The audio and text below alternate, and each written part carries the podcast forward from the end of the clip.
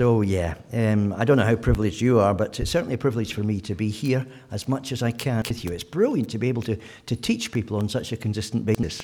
And uh, that, is, that is a fabulous privilege, which uh, I hope I will never take for granted. Anyhow, we're going to move on in our, our study of Philippians tonight. And uh, we're going to be looking at just a few verses from chapter 2. It's just a very short passage, but it's quite uh, um, an interesting one, coming where it does, in the middle of the book. Anyway, let's read the verses and then we'll see. You've just been through the advice that, uh, that Paul has given do everything without complaining and arguing so that you may become blameless and pure, children of God without fault.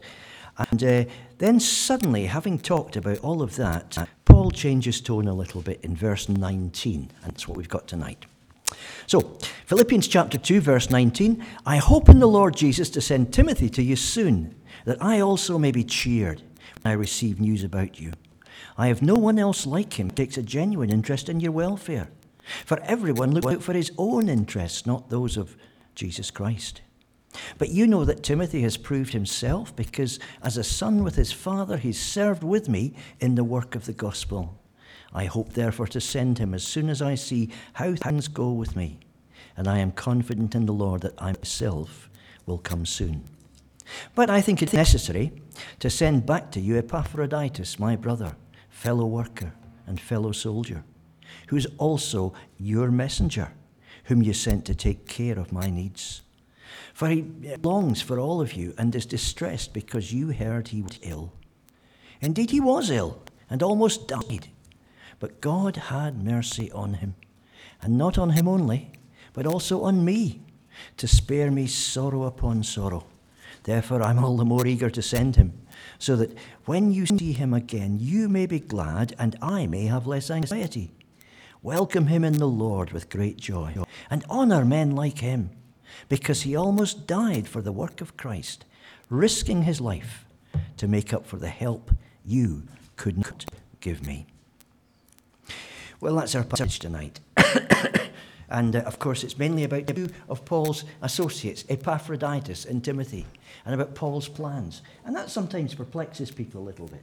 Excuse me, I'll just move this around a bit. And uh, they, they, they sort of think like this Okay, so Paul started Philippians by saying how he was doing. He's done that bit. He's told them all about the fact that he's in prison, but they shouldn't worry about him because the gospel is still going forward and uh, he's, he's doing okay for the moment.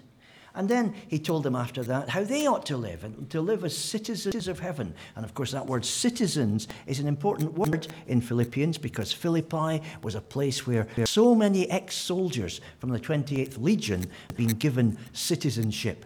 And so it was very proud of its Roman status, the city of Philippi. And it's interesting, isn't it? You might, you'll have noticed this, that as we go through Philippians, there are not very many Old Testament quotations, which you always do get in Paul's letters, usually, when there are lots of Jews involved. but there weren't many Jewish people in Philippi. You remember when Paul went to Philippi to start with in Acts, there wasn't even a synagogue. There was a place where they met down by the river, and it may have been some kind of building, we don't know, but it wasn't a proper synagogue. And most of the people in, in uh, uh, Philippi who had anything to do with Judaism in those days seemed to be female, people like Lydia. And uh, that being the case, um, uh, the men who came into the church were probably pretty much Gentiles. Oh, they knew a bit about the Old Testament, certainly, but they didn't know it as the Jews did. And so Paul is, is talking to a church here where uh, people uh, are proud of being citizens of Rome and probably don't have a Jewish background at all. So he's done that. And then you get the great hymn which you, you, you, you dealt with before uh, in chapter 2 about what Jesus was like, where Paul says, Your attitude should be the same as that of Christ Jesus. And then you get those fantastic verses, which may be from a hymn that they used to sing in the church in Philippi, or maybe something that Paul has composed himself, but it's obviously the central point of the whole letter, isn't it? The language is more careful, more studied, more balanced than anywhere else, and Paul clearly wants this vision of who Jesus is right at the heart of what he's saying to the Philippians. So the, the question really is on the back of all of that, if that's what's happened in the book so far, why all this boring stuff now about who's travelling where? Why does Paul suddenly go into this travelogue? And uh, uh, lots of scholars have said in the past, you know, it's the kind of stuff that he normally says at the end of the book when he's wrapping up with personal notes. And that is proof that Philippians is two or three different letters of Paul's jammed together and not very expertly joined as well. In fact, if you look at Wikipedia, I noticed this afternoon in their article on Philippians, they make that point. Say most scholars agree that this is not a real letter; it's actually jammed together from bits of things that Paul put at different points. Well, they're out of date because for the last 20 years at least, most scholars have agreed, some of them very reluctantly, this is one letter, the whole thing. The, the, the, vocabulary of it is the same from start to finish. There are some words that are very important that are repeated again and again, and there is no difference in what he writes in chapters 3 and 4 from what he writes in chapters 1 and 2. So the idea that, you know, this bit in chapter 2 is where he's winding to an end of the first letter, and then somebody's jammed on the rest of it very inexpertly, that just doesn't hold any water at all. But uh, why is he putting this in here? Well, I think it's for a very good reason. What he wants to do really is train the Philippians, train them in expressing the love of Christ. And I think the best training always involves three steps. He wants to train them to live in the love of Christ, because we can never learn enough about that, but also because that's what shows the world outside who we actually are. Um, Ray was saying that the uh, love divine, all loves excelling, wasn't really about the love that he and his wife share, it's about the love of Jesus. But actually, it was about that too, wasn't it? Love divine, all loves excelling, joy of heaven, earth come down. Fix in us thy humble dwelling. The love that characterizes the Trinity pours into our heart through the sacrificial death of Jesus and uh, finish then thy new creation, pure and spotless may we be, changed from glory into glory. It's all about, isn't it? The love of God becoming a present reality in us. And what Paul's burning for for the Philippians. I want everybody out there, when you think about Christians, not to think about Euodias and Syntyche quarreling and not speaking to one another I want them to see that you will give your lives for one another, that you'll have the same sacrificial kind of care for one another that Jesus had for us when he emptied himself, made himself of no reputation, and came down here to die on the cross. And so it's often been noticed that some of the words that are used in that great hymn about Jesus are also used in these verses. For example, when he talks about Epaphroditus almost dying, being at the point of death, he uses exactly the same Greek phrase that he used about Jesus just a few verses before. And clearly he's making connections. When he talks about Jesus taking on the form of a servant, the word he uses for servant is the very word he uses for Timothy and Epaphroditus. And so there are all of those connections uh, between those bits. And this is not something that irrelevant or in the wrong place or being dropped in. It's there because it's part of the training program. What do I mean by three steps in training? Well, I think I've been through lots of different training uh, sessions in, in all kinds of things. I was a football coach at one time.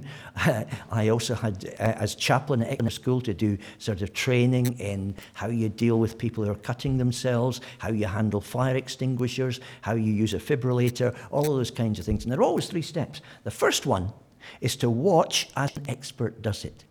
You've got to get the idea, haven't you? Somebody that really knows what he's doing or she's doing. And that's not enough. You've got to understand what they're doing, so the next step is learning the basic principles behind it. At this point, you produce your notepad and you write some stuff down. You've got to understand the principles, otherwise, just imitating what you've seen somebody do won't really cut it. It won't really make it work out. And then there's a third step. The third step is you've got to try it out for yourself. You've got to go into action and uh, actually make sure that you can do it. It's not enough just to write down the notes and think, right, that is what I will do if, if I am ever in this situation. No, you've got to try it. I remember when we did our fire extinguisher training that uh, we were sitting in a classroom writing down things about the three different forms of fire extinguishers and the different kinds of fire that they can, they can cope with and how you get them to actually work and uh, all the rest of that kind of thing and how often they should be checked. And we'd written this down. And then he took us outside where they'd set up some of their equipment outside.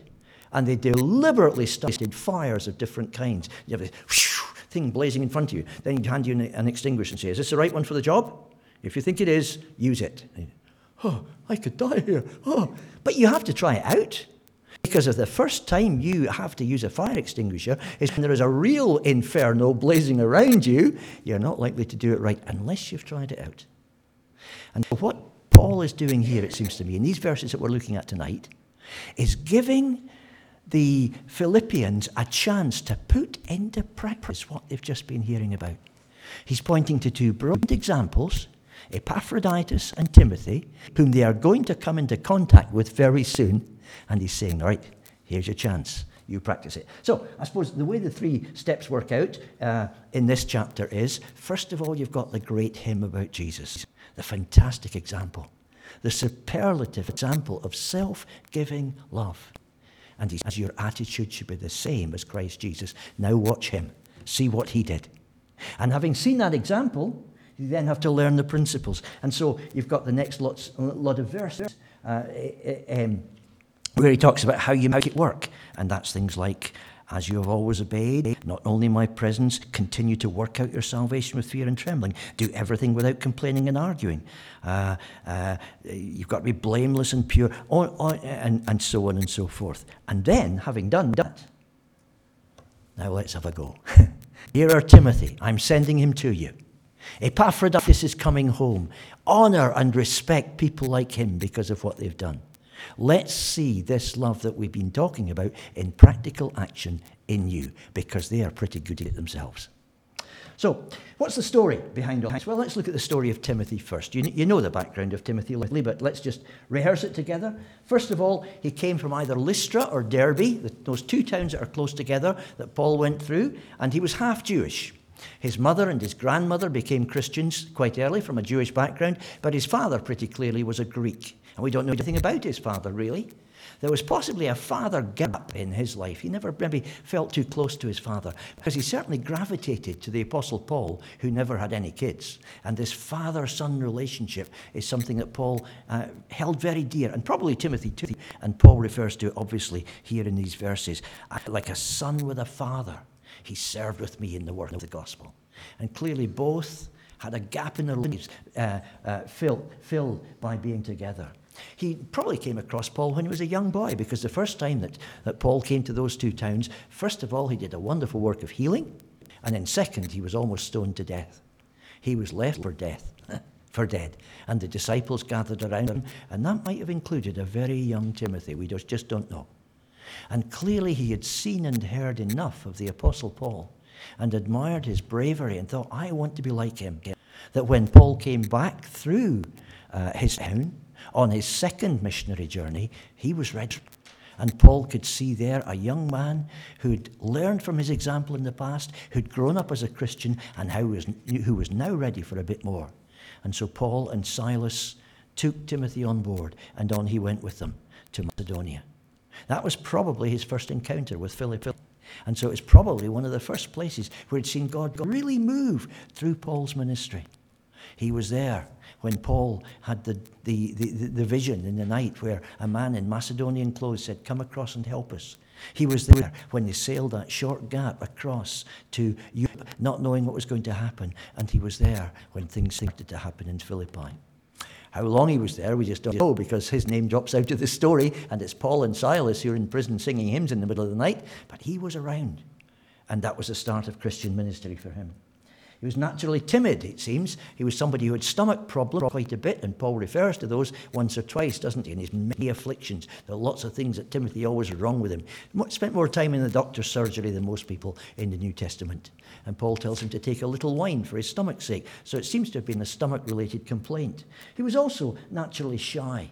And Paul sends him to Corinth. He says in 1 Corinthians 16, uh, please give, give Timothy a break. Be good to him because, you know, he won't push himself forward. And you could make him feel very scared indeed, you, you, you uh, pushy, assertive Corinthians. So uh, give him a chance. He became Paul's son in Christian work, probably went with him to Philippi. We heard about that. At the time of writing, he was with the imprisoned Apostle Paul. He was with Paul, looking after him, being with him, giving him support, and that meant an immeasurable amount to Paul. He was also co author of six of Paul's letters. six of the letters that Paul wrote have Timothy as one of the people responsible. So he and Paul clearly worked very, very, very closely together, had a lot to do with one another. How about Epaphroditus? Well, not quite so much. and he wasn't at all Jewish, didn't have any Jewish blood as far as we know. Uh, that's suggested by his name, which is a kind of name that was very common in a Roman place like Philippi. Epaphroditus um, he was probably of pagan origin, like most people in, in, in Philippi. And when you look at his name, what it means is lovely and charming, but it means that because that was what the goddess Aphrodite was supposed to be like, and his name really means from Aphrodite. So if Aphrodite was a vision of loveliness, then Epaphroditus was supposed to behave in a lovely fashion as well. As I say, it was quite a common name, and so common that most people didn't think of Aphrodite being behind it. But he's named after a pagan goddess all the same. And that is really interesting the goddess of pagan love. Now, God, uh, God picks him up and changes his life, and he becomes for Paul an example of what Christ's love looks like in action. What else do we know about Epaphroditus? Well, he was sent by the Philippian church to bring a gift to Paul. They had heard he was in prison. Where he was in prison, one said, sure, it might have been Ephesus, or more likely it's towards the end of his life in Rome, which is quite a tricky journey for Epaphroditus to negotiate. And on the way, he's, he's felt ill. And uh, by the time he gets to Rome, he's almost at the point of death. And he can't do the job he was sent for, which was to, to look after the Apostle Paul in prison. News has got back to Philippi. He is unwell and he's bothered about that. We don't know how the news got back to Philippi, but many scholars point out that if he really did bring a sizable gift for the Apostle Paul in the ancient world where there was no security corps, um, you would not send one person with a gift. You'd make sure there were at least two of them.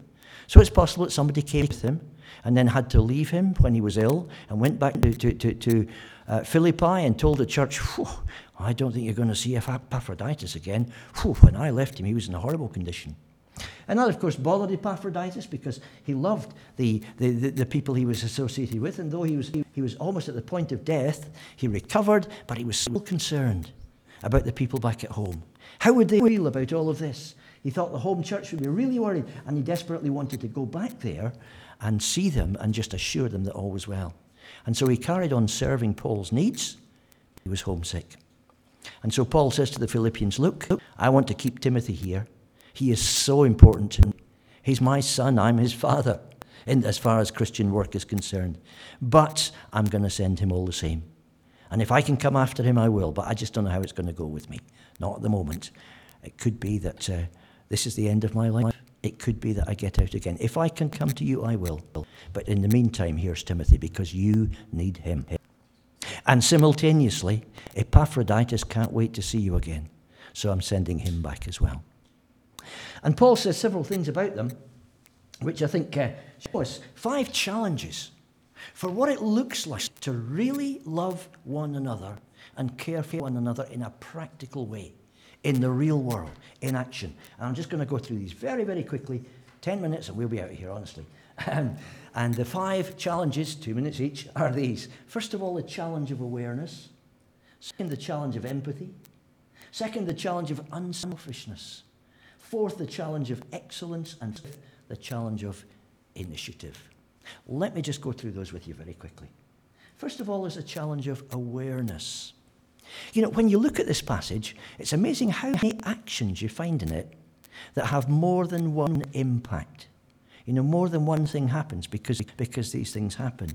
Uh, for example, uh, Paul wants to send Timothy to hit them because the Ephesians need him but he says, if I do that, I'm also going to be cheered up because I'll get news of you as well. Two birds with one stone. then there's Epaphroditus.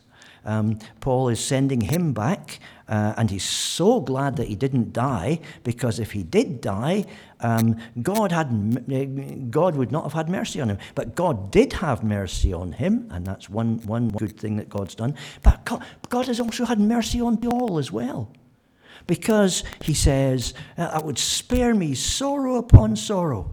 Uh, if Epaphroditus didn't die. And so God has shown mercy to Epaphroditus oh, and also to Paul as well. Again, two birds with one stone. And you can go on counting the stories through here. Two things for the price of one. And I think what Paul is trying to do is just make the point that things we do often have more than one impact. And we need to be aware of how what we do affects other people. I mean, look at Epaphroditus. They are sick in bed at the point of death. And what's he thinking about? Oh, this could be the end of my life. No, he's not. What's he thinking about? Oh, what are they going to make of this back in Philippi? They're going to be so discouraged. And he's thinking about other people even while he's in that situation. Paul is so pleased to have Timothy with him, but he knows that the Philippians need him more than he does. And so he sends, Philippi, he sends uh, uh, Timothy to them awareness of how other people are. And one of the, the, things about love, this is the first and the simplest lesson I think that you get from this passage, is that you're thinking about other people and not yourself. That's what Jesus did. And that's what we've got to do too. I had to take a couple of weeks ago to a, parent whom I've known for a while. Uh, his children have been through my youth work, and uh, he rang me and said, I've got a problem. I need to talk to you. Can we have coffee? So we ar- arranged to meet together, and he said, Listen, my son has just told me he's homosexual. How do I cope with this? And we talked about it, and he said, You know, I should have seen it coming a long time ago. I just didn't put the signs together. And when he told me, I, I said to him, You know, you have always been able to talk to me about everything. Why couldn't you tell me about this? Oh, Dad, come on. You're the last person I could talk to. How often have we been sitting there on the sofa watching TV and you've been saying, Oh, look at that program. Look, they've always got gays in it. Oh, my goodness. Oh, it's disgusting. Turns your stomach, doesn't it? He said, The way you talk about what I have found myself to be means I could have never told you that. He said, It's the biggest kind of courageous thing I've done in my life to actually screw up my courage to tell you. And my friend just felt so rebuked by that because he had felt very close to his son. And yet he'd said and done things that had made his son think it is impossible for me to talk to dad about this one subject. And we have to be so aware of one another, don't we? It's part of love. I'm glad to say that um, in the next few weeks, father and son are going off for a holiday together on their own, and they're just going to talk and talk and talk. Because sometimes it takes, doesn't it? We're just not as aware as we ought to be of where the needs of people around us actually are. And sometimes they won't tell us because we seem so sorted and so fine and so buttoned up in our own little world. The challenge of awareness. And the second thing, it seems to me, is the challenge of empathy. You see, awareness, knowing what, how they're feeling and what's going on, that's one thing. But empathy means being ready to do something about the way that people feel, feeling what they feel, weeping when they weep, rejoicing when they rejoice, being there with them in it. And so often our emotional involvement with one another is so superficial. It's a case of, how are you doing? Fine, at the church door. And that doesn't get you very far at all, does it? If you look at the great figures of the Old Testament who had an impact on other people's lives, Often it was because they were able to feel as others felt. Remember Ezekiel at the start of his, his prophecy when God gave him that incredible wearing commission that was going to take out years of his life? He went back to the people of Israel and he says, I sat where he sat. If he was going to bring God's message to a bunch of disillusioned and shattered uh, exiles from their own country who didn't know what God was doing with them. He had to be where they were. There had to be that empathy. Look at the ending of the book of Ezra. Ezra discovers shattering things about what the people have been doing. They've taken on foreign wives. They've compromised their, their principles. And what does Ezra do? Does he go in and upbraid them and tell them they were wrong? He doesn't. He just sits down and starts crying. and that's enough. He takes on himself all of the, the, the, the, the bruised, uh, twisted, conflicted feelings that they're going through, the guilt and the shame that they're feeling, the way that they feel they have dishonored and let down God, the compromise that they've struggled with and given into. And he just cries. And at the end, it's the people who come to him and say, What do we do? that was all that was necessary to feel as they felt. And this is what Paul's doing here, isn't it? And what Epaphroditus was so good at doing.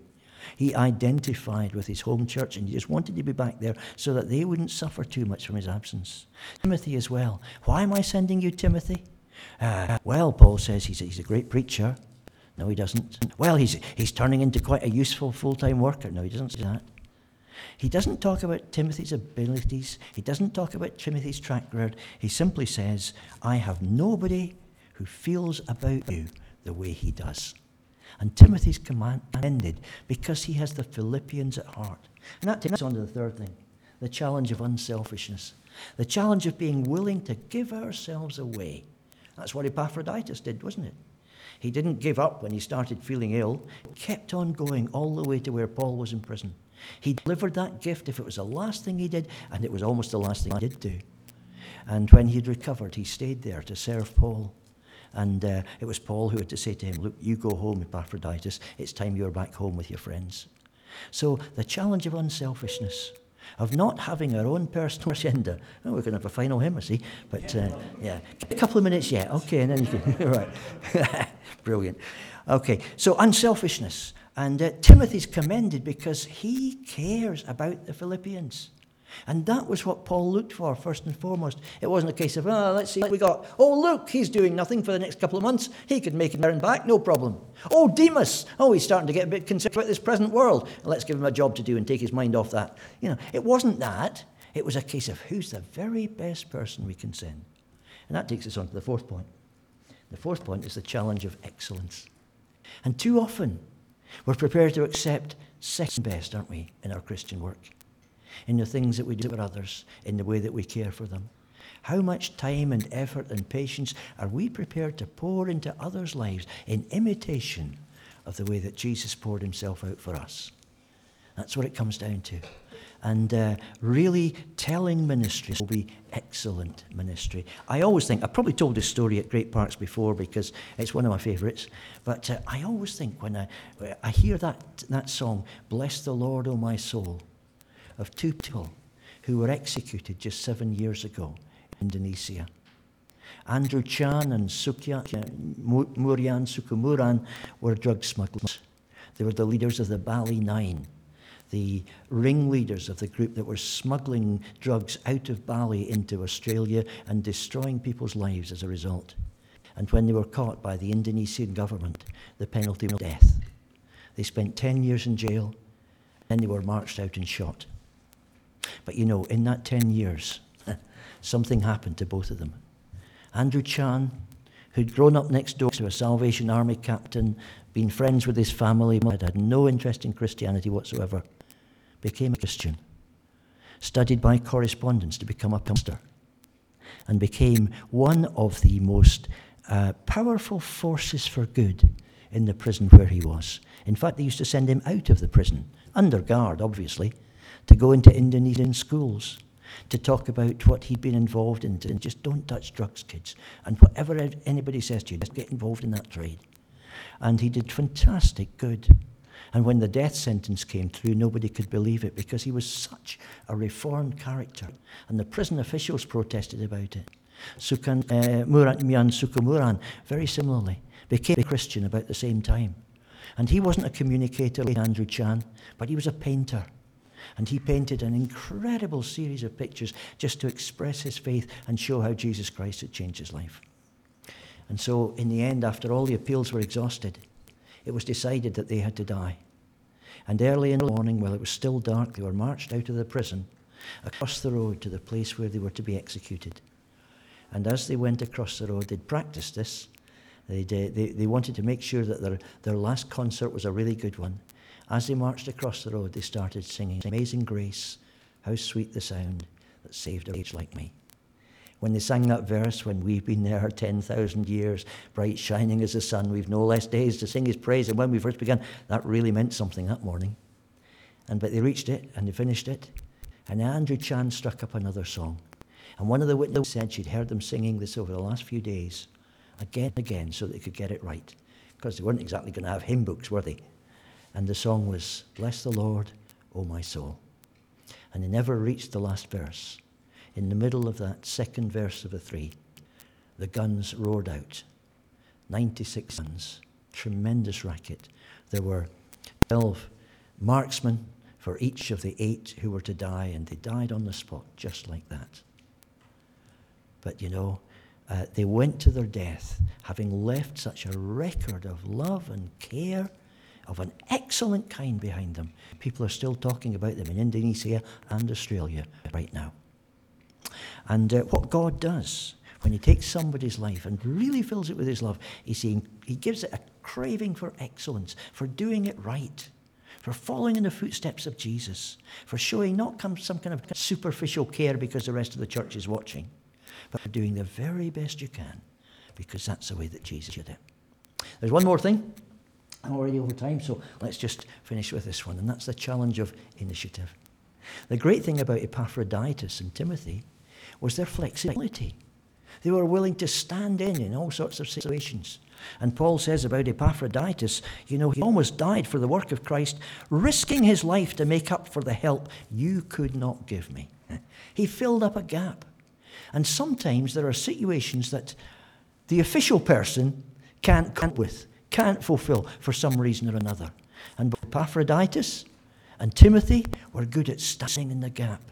Timothy was somebody that Paul could always rely on to send out to stand in his place and to do things when he couldn't be there himself. That's why Timothy was the natural pick to send in the situation. Epaphroditus was somebody who, given a job, even if he was at the point of death, was going to carry on to the end. He was going to fill up the gap, whatever happened. And it's all too easy, isn't it? To get a sort of trade union mentality in Christian living. It's not my job. Somebody else ought to do that. Somebody ought to do that. But not me. It's not my job. And sometimes when we just lovingly help one another, stand in for one another, do things we're not going to get any credit for, or people are not going to thank us for doing, but do them just because nobody else is doing them and they need doing, and we're just helping and supporting somebody else in doing them. That is tremendous, isn't it? And that's another expression of the kind of love that Jesus showed. Jesus did things for us that we could never have done for ourselves. As Shakespeare put it, he who might the vantage best have took found out the remedy. Jesus could have taken advantage of us, our situation as sinners. He didn't. He stepped in to help us in a way that we could never have helped ourselves. And so those things, it seems to me, all emerge from just those few verses Paul wasn't dropping in something unnecessary here about travel plans and two guys that he, he kind of liked. He was saying to the Philippians instead, here are two people you can really respect because this is what they stand for. Now, when Timothy comes to you, don't say, oh, it's not the Apostle Paul after all. What a disappointment. It's only Timothy. Oh, come in, Timothy. We'll put the kettle on. And don't say, Epaphroditus, huh, we thought you weren't coming back. What, did you spend all the money yourself? Oh, we heard you died. But obviously, that was, that was a bit of an exaggeration. You're probably just having a fight. No, Paul wants them to know for sure Epaphroditus has completed the job. He's done everything he was supposed to do and more. And he's risked his very life in doing so. And so he says to them, listen, when they get to you, you give them the credit they deserve. And not just those two, but honor men like them. Anybody who's in the same situation, give them that respect and honor. Uh, I may have told this story too, just to finish with, but I remember when Luis Palau uh, was in Britain, the evangelist, to, to, to do a, a, crusade once. Um, I was in Glasgow uh, preaching in a church, and uh, this church had had Luis Palau uh, on his previous visit, visit to Britain. And uh, they'd said to me, listen, um, we know you're down to take the evening service, but you know, Luis doesn't come very often. Would, do you mind if uh, we let him take the evening service? And uh, I said, no, that's fine, that's great. And uh, Luis Palau got in touch with him and said, hey, John, we'll do it together, we'll share. I thought, that's great. I didn't know him very well, but uh, I, I, I, knew him a little bit. And he arrived about half an hour before we had to pray and then do the service. And so we were sitting in a stage room on our own for half an hour, just catching up with one another. And that was brilliant. And I have never seen so many people in a church find an excuse just to knock on the door and say, Oh, oh, it's Luis. Hello, Luis. You'll not remember me, but you came to our house for tea. And all sorts of people just came because it was Luis Palau, the great evangelist. And that's not what Paul wants to happen here. He doesn't want him to think Timothy's a substitute for Paul, inferior quality. There is no star status in Christianity. God has given some people massive gifts and other people small gifts. But we're all necessary. We all fit together and we can all show the initiative uh, uh, uh, and the humility to work together and make the whole job get done. And we need not to count some people as more important than others, but simply look on everybody as an excuse for showing the love of Christ. That, I think, is what's happening in Philippians chapter 2 at this point. Right? Are, you, are we coming back to you, or am I just finishing it here?